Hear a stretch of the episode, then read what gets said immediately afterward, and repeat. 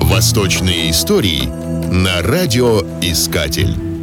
Период наивысшего расцвета арабской государственности многие высокие должности зачастую открыто продавались, и было весьма трудно отличить такую покупку от элементарной взятки. В 994 году вокруг иранской канцелярии халифата после смерти наместника разгорелась нешуточная и недостойная по свидетельству хронистов спекуляция. Правителем империи был назначен некий преемник. Тогда другой, более высокопоставленный чиновник предложил за эту должность 8 миллионов дирхемов. Назначенный предложил 6 миллионов, чтобы его оставили на этом посту. Повелитель великодушно скостил обоим по 2 миллиона дирхемов и назначил обоих визирями, положив в карман 10 миллионов.